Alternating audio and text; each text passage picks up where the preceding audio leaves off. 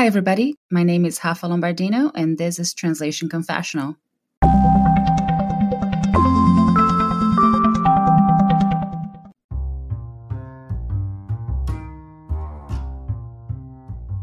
Before we continue, I wanted to tell you about Better World Books. It's a great website to search for new and used books in several categories. You can find textbooks about translation, interpretation, and languages, as well as translated and original fiction and nonfiction.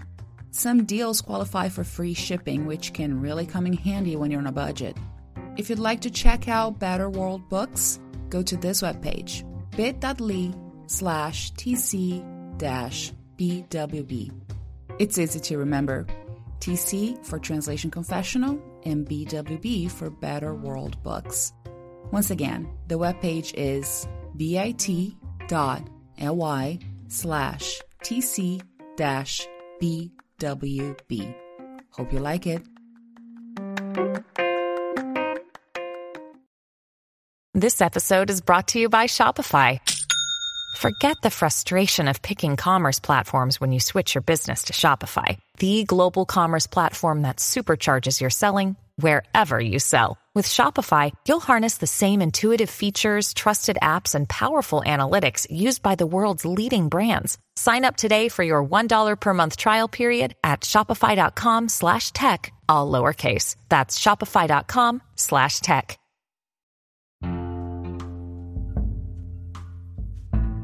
Introduction to Subtitling. Today, I wanted to talk about my experiences teaching Introduction to Subtitling as part of the Professional Certificate in Translation offered by the University of California, San Diego Extension. After teaching this class for the past 18 months, I can now comfortably paint a good picture of what it's been like assisting students who are already experienced translators and interpreters as they pivot into subtitling and adapt their current language skills. I started developing the class in mid 2019 and it finally premiered during the spring quarter of 2020. So, right at the beginning of the global pandemic, and at a time when many people in the translation and interpretation field were looking for remote learning opportunities to diversify their services. Right during our very first quarter, I noticed a trend. Experienced interpreters struggled at first when it came to exercising their power of concision, since they are so used to making sure every single word or concept someone said goes through in the target language. Considering that, my students who are interpreters had to learn how to paraphrase, turn a sentence around, and be creative when working with subtitles. The other thing I noticed was that due to bad quality control or lack thereof entirely, we have been consuming subtitles that don't fit the general standards. Because of that, it's harder to learn more about the technical aspects of subtitling while watching subtitled content. I'm not even talking about controversial subtitling like the Korean hit series Squid Game, which I addressed a couple of weeks ago in season 2, episode 35. The kind of quality control I'm talking about doesn't even go into the merits of whether the subtitles were translated correctly and could flow well.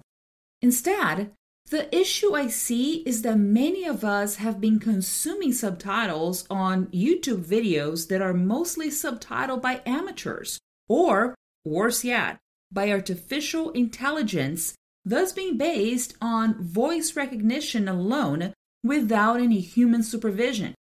That's how we get those long subtitles that are synced to the pauses the speaker makes instead of actually following a natural reading pattern that preserves text units, breaks sentences in all the right places, and have a good ratio between the two lines, with either up to 36 or 42 characters per line. There are also phone apps like TikTok or Instagram with a large library of stories and reels that record videos in portrait mode that is, vertical instead of landscape mode, which maximizes the horizontal space on a wide screen.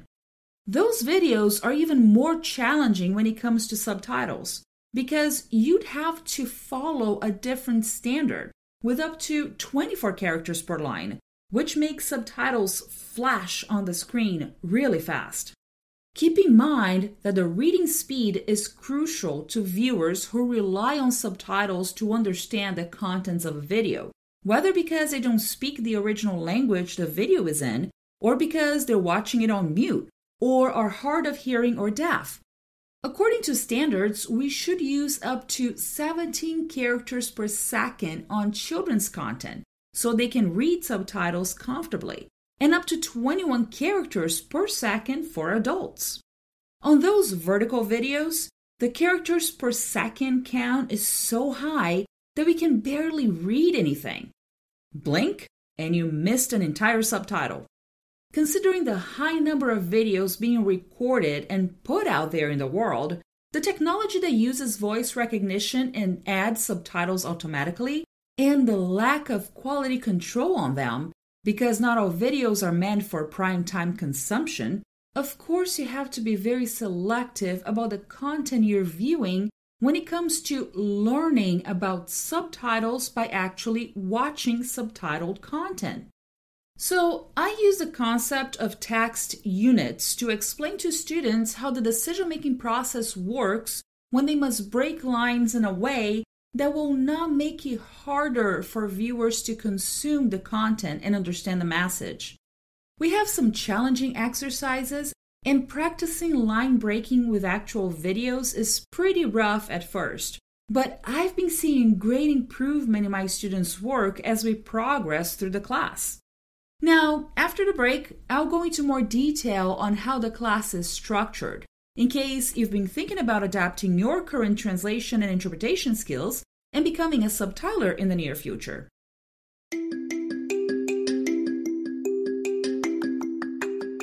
What is the most fundamental tool translators have?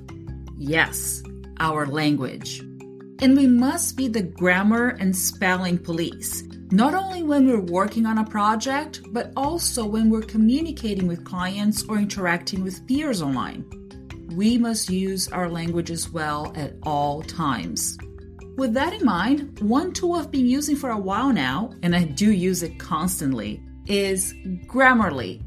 I've activated it on my email so I don't make any mistakes when sending a message to a client.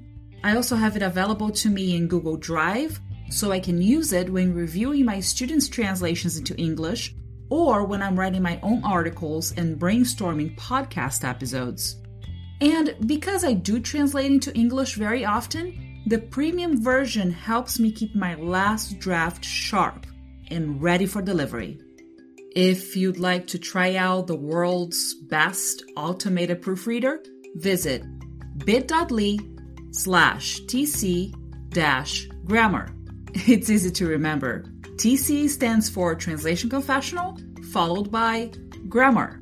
Once again, you can visit Grammarly at bit.ly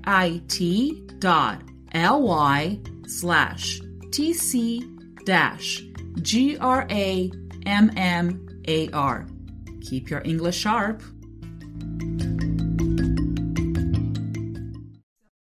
Though my introduction to subtitling class is part of the professional certificate in English and Spanish translation offered by the University of California San Diego Extension, and most of my students work with English and Spanish, my classes are actually language neutral, and students can take them independently from the rest of the certificate program.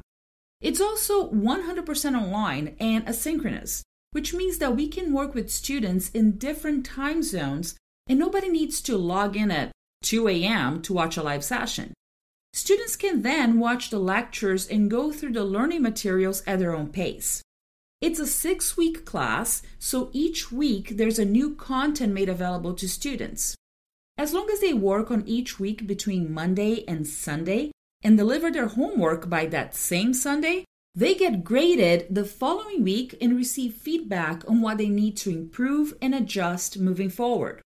Having said that, I've had students who translated into French and Arabic, and while I cannot give them any feedback on how accurate their translations are because I cannot read their target language, we do work with a lot of source materials in English. So they get to transcribe the original audio and practice timing. That is, setting the start and end times of each subtitle to synchronize them to the audio. And they do a lot of training in line breaks to review the theoretical concepts we learn at the beginning of the class.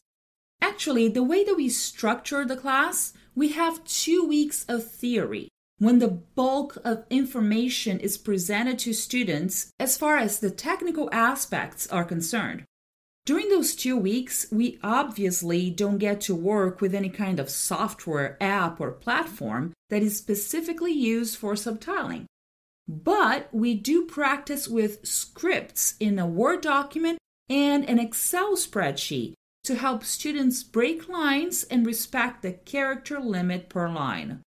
Once the students have a better idea of the mechanics of subtitling, it's time to get more hands on practice and learn how to set start and end times and actually work with video content. So during weeks three and four, we learn about DotSub, which is a collaborative online platform and the first one I got to use back in the mid 2000s when one of my translation clients needed a couple of commercials subtitled. Students are then assigned a video and they must first work on the English subtitles while transcribing the original audio in English, thus creating a template for their translations into their target language. They enjoy the fact that DotSub uses keyboard shortcuts to set start and end times, as well as to rewind and fast forward, which makes it easier to work with the video. They also like the fact that they can keep an eye out on the length of each line because of the character counter available to them. So they get to practice on DotSub during week three and then take their first exam using this platform during week four.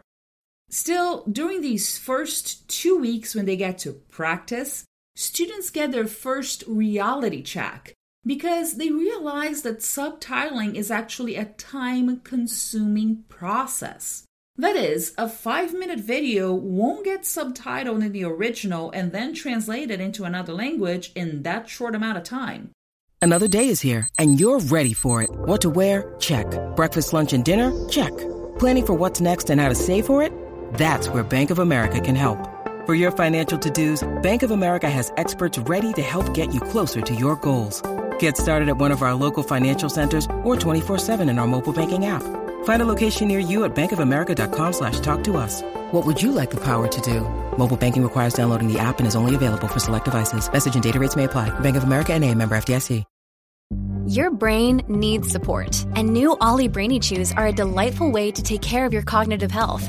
Made with scientifically backed ingredients like Thai ginger, L-theanine, and caffeine, Brainy Chews support healthy brain function and help you find your focus, stay chill, or get energized. Be kind to your mind and get these nootropic chews at olly.com. That's O L L Y.com. These statements have not been evaluated by the Food and Drug Administration. This product is not intended to diagnose, treat, cure, or prevent any disease.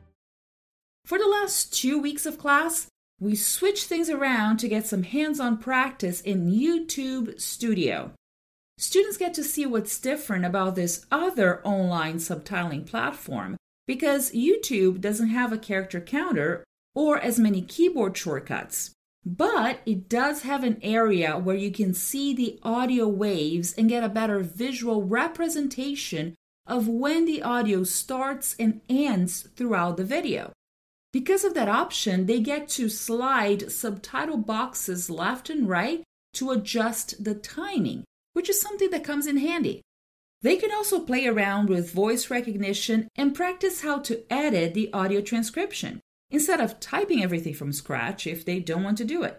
Still, there's a lot of work involved in synchronizing the machine generated subtitles with the audio and making decisions on how to break lines and provide the audience with a comfortable viewing experience. And just like they did with the first subtitle tool, they get to practice on YouTube Studio during week 5 and take their final exam using this platform during week six. Some students like DotSub better, others prefer YouTube Studio, depending on the features that appeal to them the most. I tell them about the more sophisticated software and online interfaces out there that combine the best of what they've seen in each of these stripped down platforms. So once they get that first introduction to subtitling, they can develop their skills and pursue more advanced opportunities in the real world.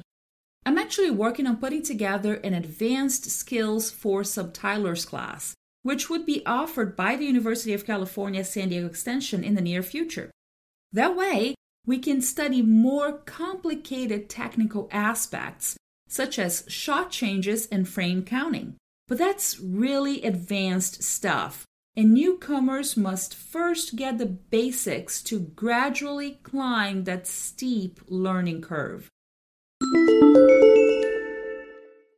Have you ever thought about working with subtitles? Did you watch any webinars or take any classes? Which subtitling programs or platforms have you tried so far? Let me know because I love to hear how your experience has been different from that of my students. Also, check this episode's description for some links to recorded webinars you can check out to familiarize yourself with the technical aspects of subtitling as well as how DotSub and YouTube Studio work. And if you're interested in taking my class at UCSD Extension, I hope to see you in a future quarter.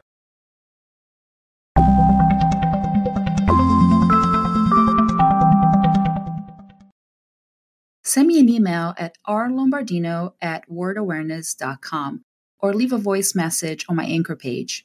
If I get enough feedback and voice messages, I can go back to the subject and post a special podcast episode with everyone's opinion on this very same theme. By the way, my anchor page is anchor.fm slash translation dash confessional. I look forward to hearing from you. Stay tuned for weekly episodes and subscribe to Translation Confessional through your favorite podcast app.